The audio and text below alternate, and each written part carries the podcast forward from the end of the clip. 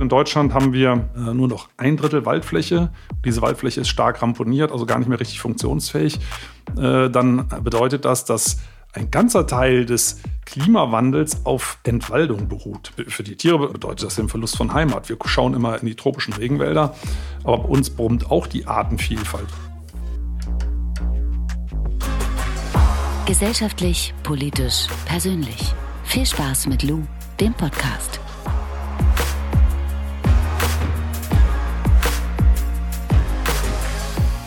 Früher bin ich mit meinem Opa in den Wald gegangen, damit er mir erklären kann, welche Bäume dort stehen und welche Tierarten man im Wald so finden kann. Heute bin ich ziemlich selten im Wald, aber wenn ich mal da bin, dann frage ich mich, welche Auswirkungen eigentlich der Klimawandel auf unsere Wälder hat. Hitze, Trockenheit, Stürme. Ist das eine Gefahr für unseren Wald? Und wie können wir als Einzelperson eigentlich helfen? Der Förster und Buchautor Peter Wohleben hat mir darauf interessante und kluge Antworten geliefert, die ich euch nicht vorenthalten möchte. Denn eines ist wirklich ganz klar. Weitermachen wie bisher wird für uns als Menschheit nicht gut ausgehen. Peter, was hat denn der Klimawandel mit unseren Wäldern zu tun?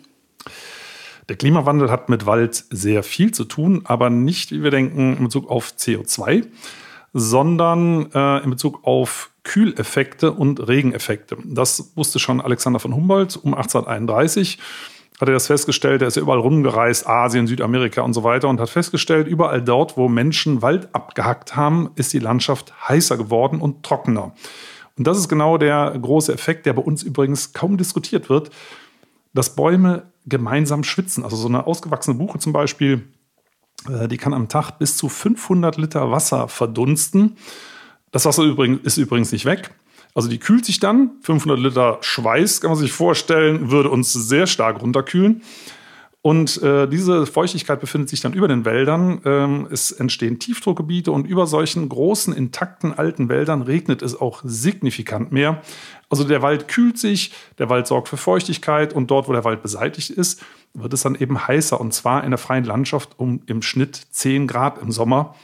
Und wenn man jetzt mal schaut, in Deutschland haben wir äh, nur noch ein Drittel Waldfläche. Diese Waldfläche ist stark ramponiert, also gar nicht mehr richtig funktionsfähig.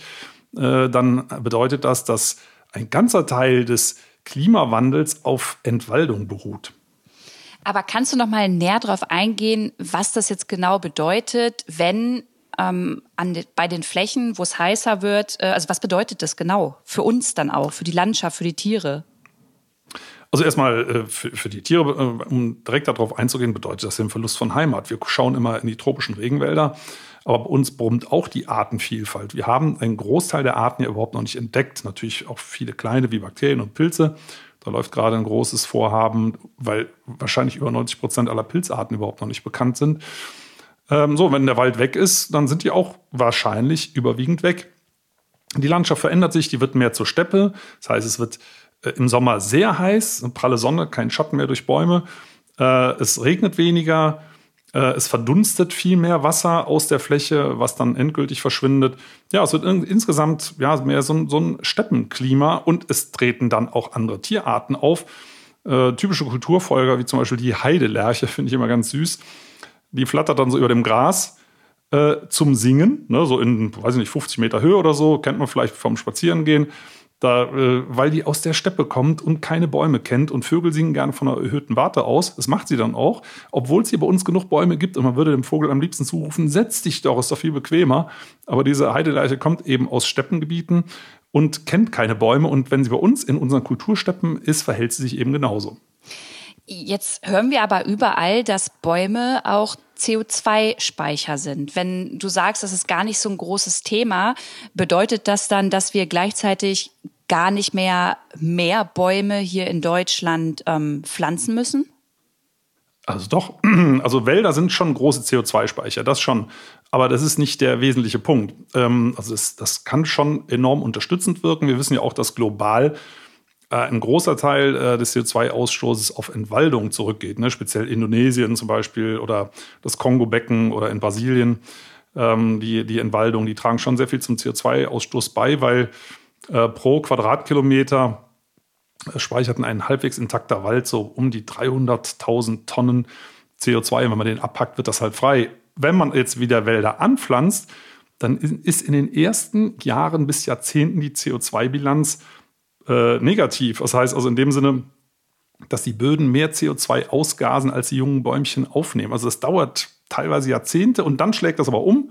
Der neue Wald nimmt CO2 auf, aber was eben viel, viel wichtiger ist, dieser Kühleffekt und der setzt schon früher ein, dass die entstehenden neuen Wälder eben die Landschaft kühlen. Und sind wir mal ehrlich, uns interessiert doch eigentlich gar nicht der CO2-Gehalt in der Luft, sondern uns interessieren die Temperaturen. Natürlich hängen die global zusammen, gar keine Frage, aber lokal ist es eben die Vegetationsform.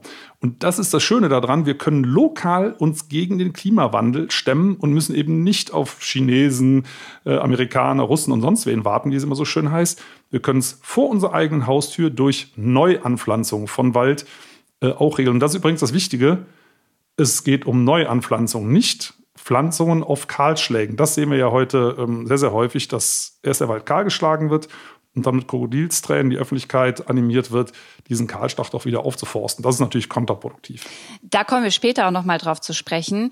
Was glaubst du denn, wie unsere Wälder in Zukunft mit extremen Temperaturschwankungen klarkommen werden? Also kannst du da vielleicht noch mal ein bisschen näher drauf eingehen und mal skizzieren, wie das hier in Deutschland dann aussehen wird? Ja, das ist natürlich äh, so Prognosen in, sind im Moment ganz, ganz schwierig, weil wir die Dynamik des Klimawandels ja noch gar nicht richtig verstanden haben. Aber ich versuche es mal. Ähm, natürliche Wälder, wir haben uns jetzt ähm, letztes Jahr im Juni in Rumänien Buchenurwälder angeguckt, hier von der Waldakademie aus, die ungefähr klimatisch in einer ähnlichen Gegend stehen wie bei uns. Die kommen noch sehr, sehr gut mit dem Klimawandel zurecht, weil sie sich ihr Lokalklima einfach selber machen. Also die sehen super gesund aus. Und das trifft auch auf alte äh, Laubwälder zu, die wir in Deutschland haben. Das sind die allermeisten sehr robust noch unter den aktuellen Klimaveränderungen. Überall dort, wo Wälder stark geschwächt sind durch Holzeinschlag, sehen wir ein ganz anderes Bild. Je naturferner, desto ramponierter. Das äh, krasseste Beispiel sind ja die Fichtenplantagen, die jetzt überall absterben. Ich war gerade im, äh, letzte Woche im Sauerland, das sieht ja ganz furchtbar aus. Äh, also je naturferner, desto anfälliger. Man kann es vielleicht auch daran festmachen, äh, Wälder sind umso kühler, je mehr Biomasse sie haben. Klar, weil dann mehr große alte Bäume da stehen, die Wasser verdunsten.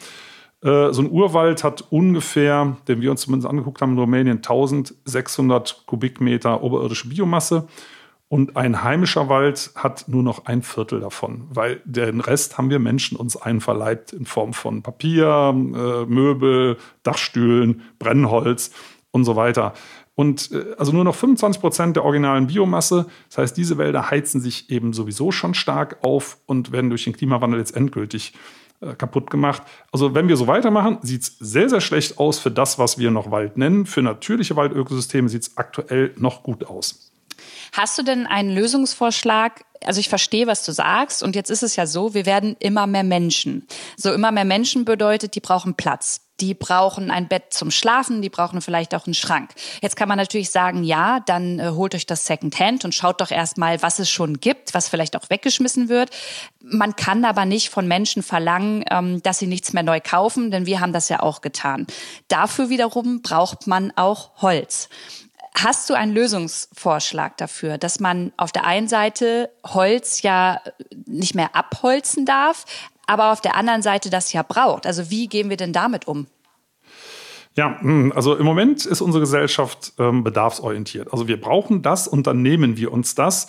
Und wenn das eben umweltschädlich ist, dann nehmen wir es uns anders. Klassisches Beispiel ist Energieerzeugung. Kohle, Atom wollen wir nicht, finde ich auch gut.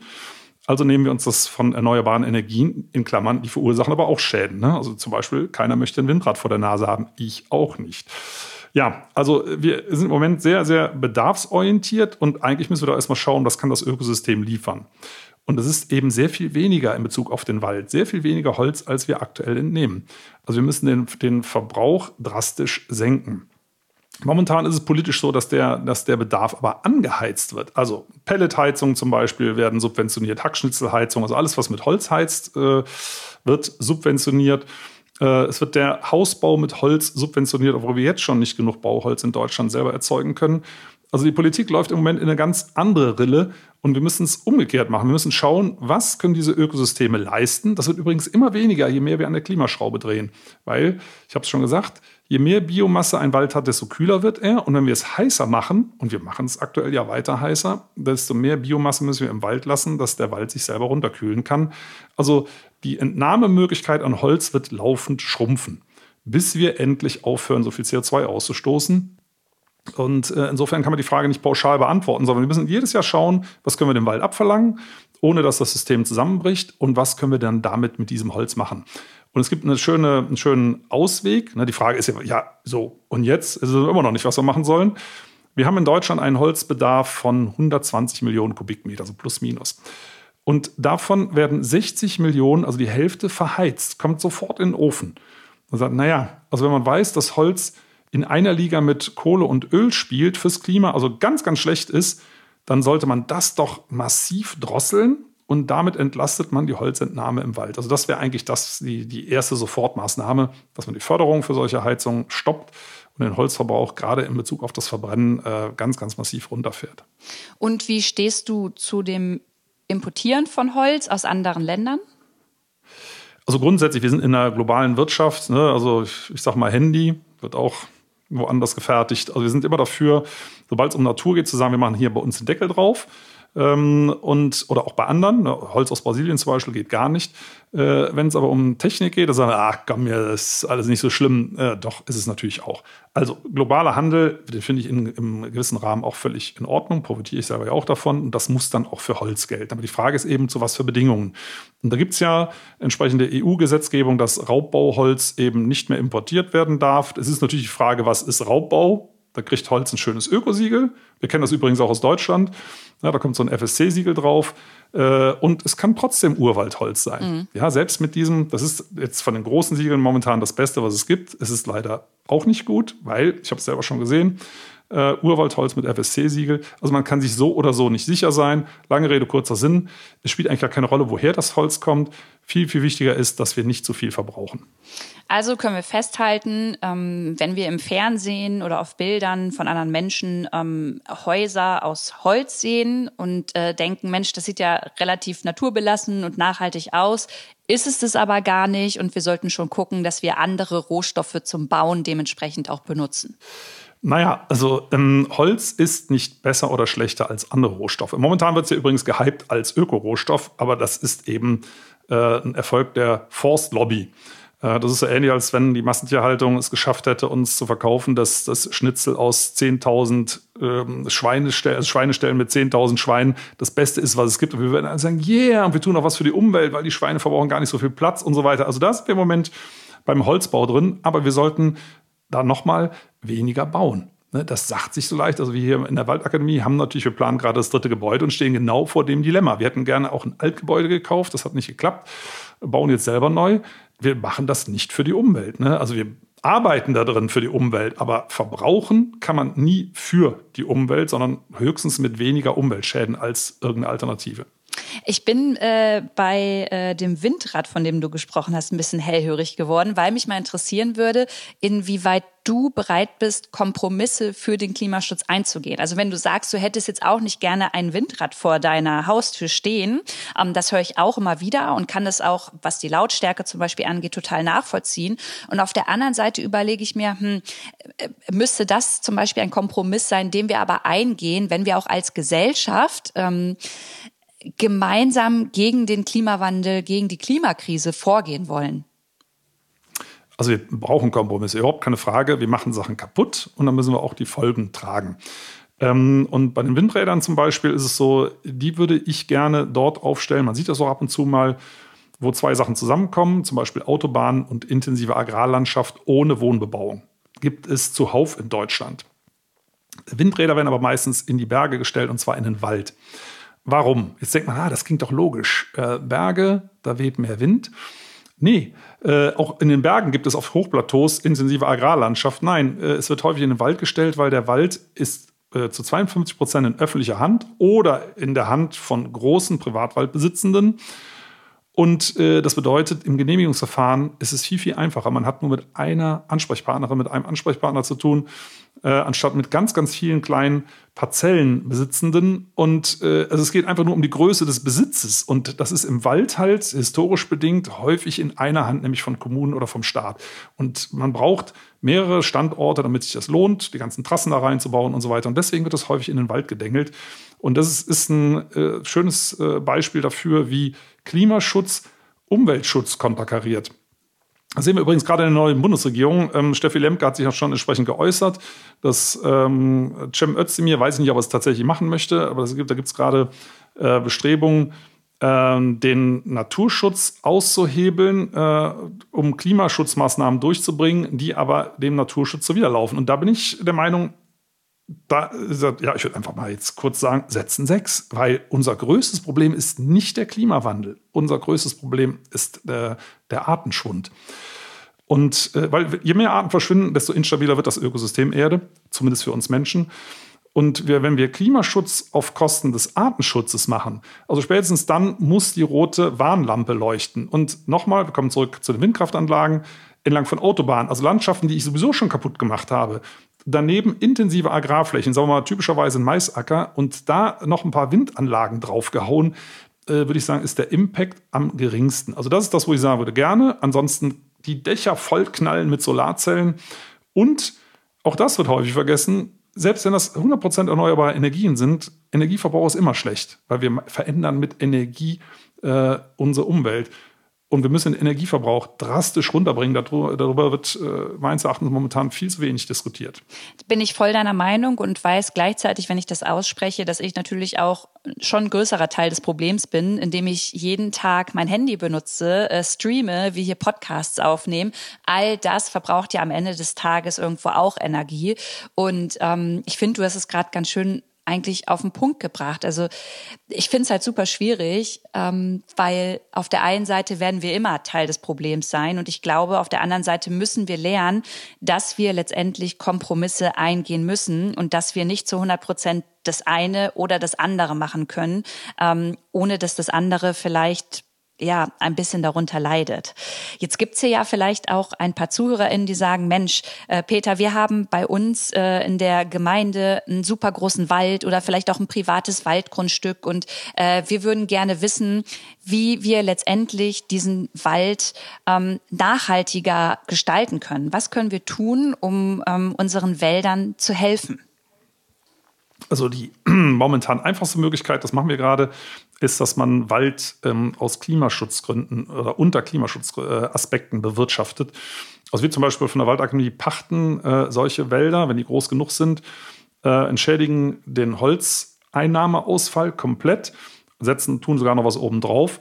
Und das werden dann Klimaschutzwälder, weil ähm, Forstwirtschaft heißt ja nicht, dass man Holz rausholt. Das hat übrigens selbst das Bundesverfassungsgericht nicht, sondern das Bundesverfassungsgericht hat schon zweimal die ähm, öffentlichen Verwaltung angemahnt, dass im öffentlichen Wald immerhin über die Hälfte der Waldfläche Deutschlands die Holzerzeugung nicht im Vordergrund stehen darf, sondern Schutz und Erholung gehen vor. Und unter den Aspekten muss man eigentlich Wald bewirtschaften und kann sogar Geld damit verdienen, nämlich mit der Kühlleistung der Wälder. Die könnte man aus der CO2-Abgabe bezahlen, die man meines Erachtens auch auf Holz erheben sollte, weil es eben in derselben Liga spielt wie Kohle und Öl und könnte das dadurch querfinanzieren, aufkommensneutral. Also das wäre zum Beispiel eines. Das zweite ist keine Großmaschinen. Diese Großmaschinen, diese Harvester, Vorborder, wie sie alle heißen, die bis zu 70 Tonnen wiegen, die zerquetschen den Waldboden bis in zwei Meter Tiefe. Die ganzen Poren, wie so ein Schwamm, der zusammengedrückt wird, die ganzen kleinen Poren verschwinden. Der Waldboden erstickt. Die ganzen Tiere, die da drin leben, ersticken. Die Pilze verschwinden. Also gerade Pilzsammlerinnen und Pilzsammler werden das kennen. Äh, Gebiete, wo man immer sammeln konnte, ist ein Holzeinschlag durchgegangen, sind die Pilze weg. Und die Pilze sind so wichtig für das ganze Ökosystem, ungeheuer wichtig. Die speichern alleine geschätzt bis zu 50 Prozent des Bodenkohlenstoffs. Also sind auch im Bereich Klimawandel irre wichtig. Das wird alles plattgefahren und das regeneriert sich nach aktuellem Stand nie wieder. Also da würde ich schon mal drauf verzichten, stattdessen lieber Pferde einsetzen. Pferd, das klingt so romantisch und so lieb. Hm, genau, ist es auch. Warum kann Arbeiten nicht schön sein?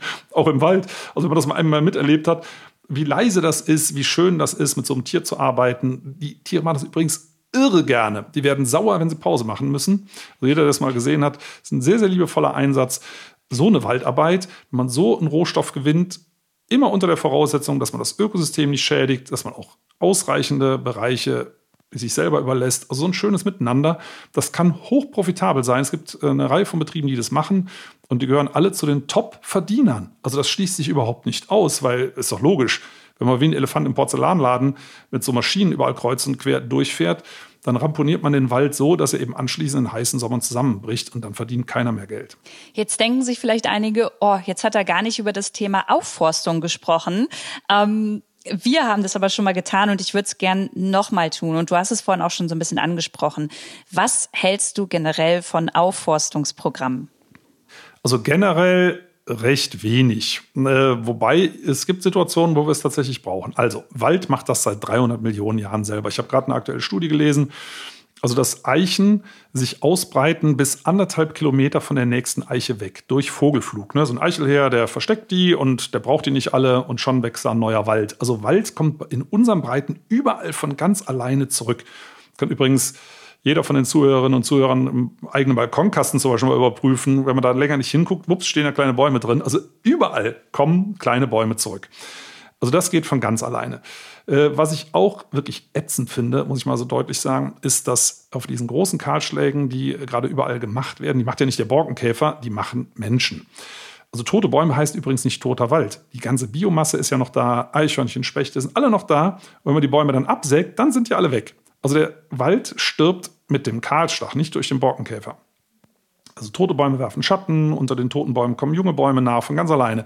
Was aber oft gemacht wird, das Holz wird alles noch geerntet. Anschließend wird öffentlich rumgeheult, ich muss es mal so drastisch sagen, und dann äh, lässt man durch Freiwillige diese Flächen wieder aufforsten. Die denken dann, die Leute, die tun was Gutes fürs Klima. In Wirklichkeit äh, forsten sie die nächste Holzplantage auf, also Nachschub fürs Sägewerk. Das finde ich schade. Diese Flächen müssten übrigens sowieso per Gesetz wieder aufgeforstet werden. Es kommt kein einziger Baum zusätzlich in die Flächen rein. Äh, was ich sinnvoll finde, wenn man aktiv was tun möchte, und die meisten Leute sagen, ich möchte aber gerne was tun, das ist Aufforstung von Maisäckern zum Beispiel. Wir haben in Deutschland rund 100.000 Quadratkilometer Tierfutterfläche. Das ist ungefähr dieselbe Flächengröße wie die Waldfläche. So viel Fläche für Tierfutter. Und man sagen würde, also ich selber bin ja äh, Vegetarier, aber wenn man sagen würde, wir gehen mal ein bisschen zurück auf den Sonntagsbraten, dann könnte man 50.000 Quadratkilometer wieder aufforsten. Das ist die zweieinhalbfache Siedlungsfläche in Deutschland, also sämtliche Großstädte, Autobahnen und was wir alles haben, äh, zusammengenommen und das mal zweieinhalb könnten wir wieder aufforsten. Da würde ich sagen, gut, lass uns das machen mit heimischen Baumarten, dann wird es kühler in Deutschland, wir können uns auch mehr Schutzgebiete leisten und alles, ohne dass wir eine Kalorie weniger zu uns nehmen. Ja, sehe ich total ein und gleichzeitig die Frage aber nochmal, es gibt ja auch Aufforstungsprogramme und ähm, du weißt, dass ich da zum Beispiel auch mit Freedom zusammengearbeitet habe und mich erst sehr schwer getan habe und zig Gespräche hatte und ähm, ich dann für mich entschieden habe, okay, es gibt Unterschiede. Also es gibt Unterschiede zwischen Greenwashing und es gibt Unterschiede ähm, zu den Organisationen, die wirklich sagen, alles klar, wir gucken genau darauf, wo es Sinn macht, haben auch noch die soziale Komponente, dass wir schauen, okay, wo können wir denn vor Ort Menschen auch nochmal Arbeit damit ähm, ja, äh, geben, damit sie dementsprechend Geld verdienen, ihre Familie ernähren können, plus schauen können, dass sie sich vielleicht ihr eigenes Ökosystem vor Ort anlegen. Sagst du da, okay, das macht für mich trotzdem keinen Sinn? Also doch, also wenn das wirklich gut überlegt ist, ne, es gibt, äh, gibt ja viele hässliche Beispiele auch zu dem Thema, ne, Stichwort Landgrabbing, aber es gibt da durchaus auch positive Beispiele, gar keine Frage. Äh, es, ich persönlich bin ein absoluter Verfechter von Flächen in Deutschland. Warum? Äh, weil wir sollten doch verzichten. Was wir aktuell machen, ist so ein bisschen Ablasshandel, hm. so wie es früher auch der Fall war, dass wir sagen, also wir machen ja was Gutes, aber nicht bei uns. Und wir essen doch deswegen auch nicht weniger Fleisch, sondern lass doch lieber mal einen nepalesischen Bauern unterstützen mit einem Fruchtbaum, was eine gute Sache ist, gar keine Frage. Und lass uns das CO2 auch so ein bisschen kompensieren dort in Nepal. Und man sagt, ja, und hier bei uns? Hm. Die Leute in Nepal oder in Brasilien oder in Indonesien sind ja nicht blöd. Die haben auch Internet und die gucken, was machen eigentlich die Deutschen. Die Deutschen verbrauchen einfach mehr, als ihnen eigentlich zusteht, ne, global gesehen und verlagern äh, den Ausgleich der Folgen woanders hin, um hier weiterzumachen wie bisher. Und das ist einfach kein gutes Vorbild. Das hat so ein bisschen für mich was äh, von Neokolonialismus, äh, dass wir immer noch so ein bisschen überheblich unterwegs sind und sagen, wir haben das Geld und deswegen machen wir das jetzt so anders. Also nochmal, es gibt durchaus sinnvolle Projekte, die, also eine ganze Reihe, ich kann auch das Stichwort Ecosia mal nennen, die Suchmaschine zum Beispiel, die machen auch ganz, ganz tolle Sachen. Die mhm. machen übrigens auch Projekte in Deutschland. Die Kombination äh, sollte es sein. Also, dass man sich international austauscht auf Augenhöhe. Es gibt, äh, also gerade im globalen Süden, tolle Waldexpertinnen und Experten, die teilweise natürlich für ihre lokalen Wälder viel mehr drauf haben als Expertinnen und Experten aus Deutschland. Und umgekehrt, wir sollten hier zeigen, dass wir es auch können dass wir, also ich, mir war das gar nicht klar, ich habe das für mein letztes Buch mal recherchiert, dass wir so viel Fläche übrig haben, die eigentlich nur, ich muss es leider nochmal sagen, für Tierfutter äh, vorgehalten wird. Also nochmal, ich will jetzt keinen vom, vom Fleischessen abhalten, aber wenn es ein bisschen weniger sein darf, könnten wir in global ein Vorbild sein und sagen, selbst das dicht besiedelte Deutschland, wir haben ja immerhin mehr als doppelt so viele Einwohner wie China pro Quadratkilometer, selbst das dicht besiedelte Deutschland schafft es, Waldfläche dazu zu gewinnen. Ich habe abschließend, Peter, drei Fragen ähm, aus meiner Community mitgebracht, denn die waren alle ganz begeistert, dass du hier in dem Podcast zu Gast bist und äh, würde dir die jetzt einfach nochmal stellen. Und zwar, das hast du vorhin schon ein bisschen angesprochen, wer schlimmer, Mensch oder Borkenkäfer? Ähm, keiner. Also jede Art verhält sich so, wie es die Natur uns mitgegeben hat. Wir sind halt blöderweise ein bisschen gieriger als der Borkenkäfer, obwohl das aktuell äh, draußen im Wald anders aussieht. Also der Borkenkäfer ist ja nur ein Schwächeparasit. Wir Menschen haben die Bäume geschwächt durch unser Handeln. Und der Borkenkäfer sagt, Mahlzeit, hauen wir doch rein. Ähm, das, aber wir Menschen sind, auch, sind ja auch nicht böse. Ich überlege halt ständig, ob uns dieser Fingerhut voll mehr Verstand fehlt um das zu regeln, was wir aktuell kaputt machen. Falls wir das nicht schaffen, hat die Natur uns halt leider nicht perfekt ausgestattet. Das klingt jetzt ein bisschen fatalistisch. Also ich glaube, wir haben diesen Fingerhut mehr an Bord und sollten ihn vielleicht endlich mal nutzen. Kannst du dich noch daran erinnern, ähm, ab welchem Zeitpunkt du angefangen hast, dich äh, ja, mit dem Umweltschutz zu beschäftigen? Also es war äh, so um das Alter sechs. Das klingt unglaublich. Ähm, ich bin da auch nicht familiär vorbelastet, habe mich schon wirklich als Kind für den Schutz von Wahlen äh, eingesetzt, weiß ich damals auch über den WWF. Ähm, und wollte immer beruflich irgendetwas mit Naturschutz werden, weil mir das leid getan hat. Deswegen finde ich es übrigens auch politisch schon ein bisschen erbärmlich, dass heutzutage so getan wird, ja, das weiß man ja erst seit, ja, seit dem Jahr 2000 oder vielleicht seit dem Jahr 1990. Also ich bin Baujahr 64, ich habe das auch so 1970 schon gewusst. Damals gab es übrigens noch Lebertran von Wahlen als Kinder, ähm, ähm, ja, wie heißt es, Aufbaumittel oder was man da genommen hat, habe ich übrigens auch noch gekriegt. Also das war damals alles schon bekannt und es hat mich einfach geprägt, weil ich große Sorge hatte und auch immer noch habe, dass wir das alles kaputt machen. Wie machen wir den Wald wieder sexy? Ich weiß nicht, was damit gemeint ist. Vielleicht, äh, wie wir das Thema Wald wieder sexy machen. Ja. Also da bemühe ich mich ja schon eine ganze Zeit lang drum, ähm, einfach indem wir Bäume mal aus äh, dem ähm, Schatten des Spiegels rausholen. Bäume sind eigentlich nur langsame Tiere. Übrigens ist es auch biologisch gerade so, dass die Grenze Pflanze-Tier fällt. Es gibt praktisch nichts, was Pflanzen nicht können, äh, was Tiere auch können und umgekehrt. Pflanzen, also auch Bäume, haben wahrscheinlich ein Bewusstsein, können bewusst empfinden, äh, sind sehr sozial, sehr fürsorglich untereinander, haben irre Fähigkeiten. Der einzige große Nachteil für uns Menschen ist, Bäume sind sehr langsam. Und deswegen stehen die für uns einfach nur so rum. Und das, dieses, dieses Angleichen der verschiedenen Geschwindigkeiten, das versuche ich halt ähm, durch entsprechende Erzählungen so ein bisschen runterzubrechen, ein bisschen aufzuweichen, dass man mehr Verständnis füreinander entwickelt. Also füreinander weiß ich nicht, ob Bäume für uns Verständnis entwickeln, aber zumindest umgekehrt. Und dann wird Wald spannend. Dann wird Wald richtig spannend. Also man kann zum Beispiel Baumkommunikation riechen an heißen Sommertagen, wenn es so ein bisschen nach Spanienurlaub riecht, diese ätherischen Öle in der Luft, das ist Baumkommunikation. Und je mehr man weiß, desto spannender wird ein Wald. Ja, und das ist vielleicht der Versuch, den Wald ein bisschen mehr sexy zu machen.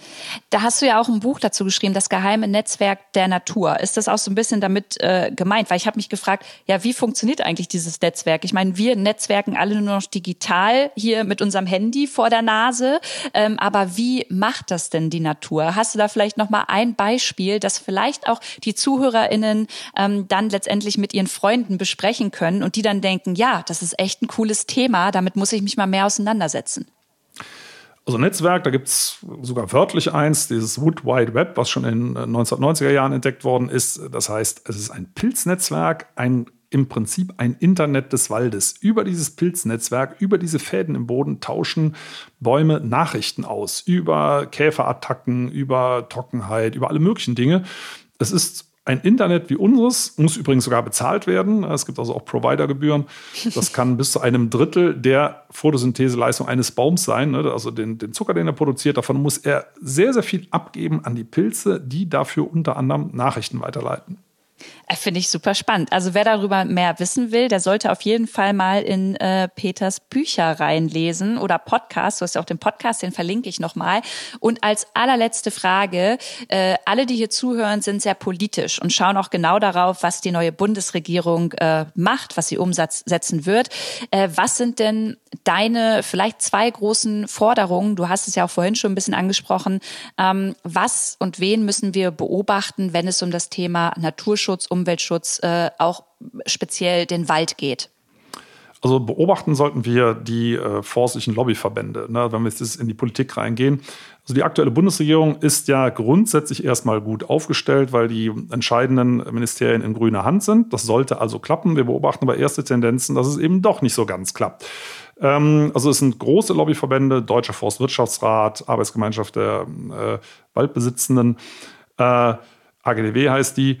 Äh, die sind politisch gut vernetzt bis rein in den Bundestag und die äh, promoten eben das weiter so. Also Plantagenwirtschaft mit Großmaschinen, mit fremden Baumarten, die hier nicht hingehören, mit Kahlschlägen und so weiter und so fort.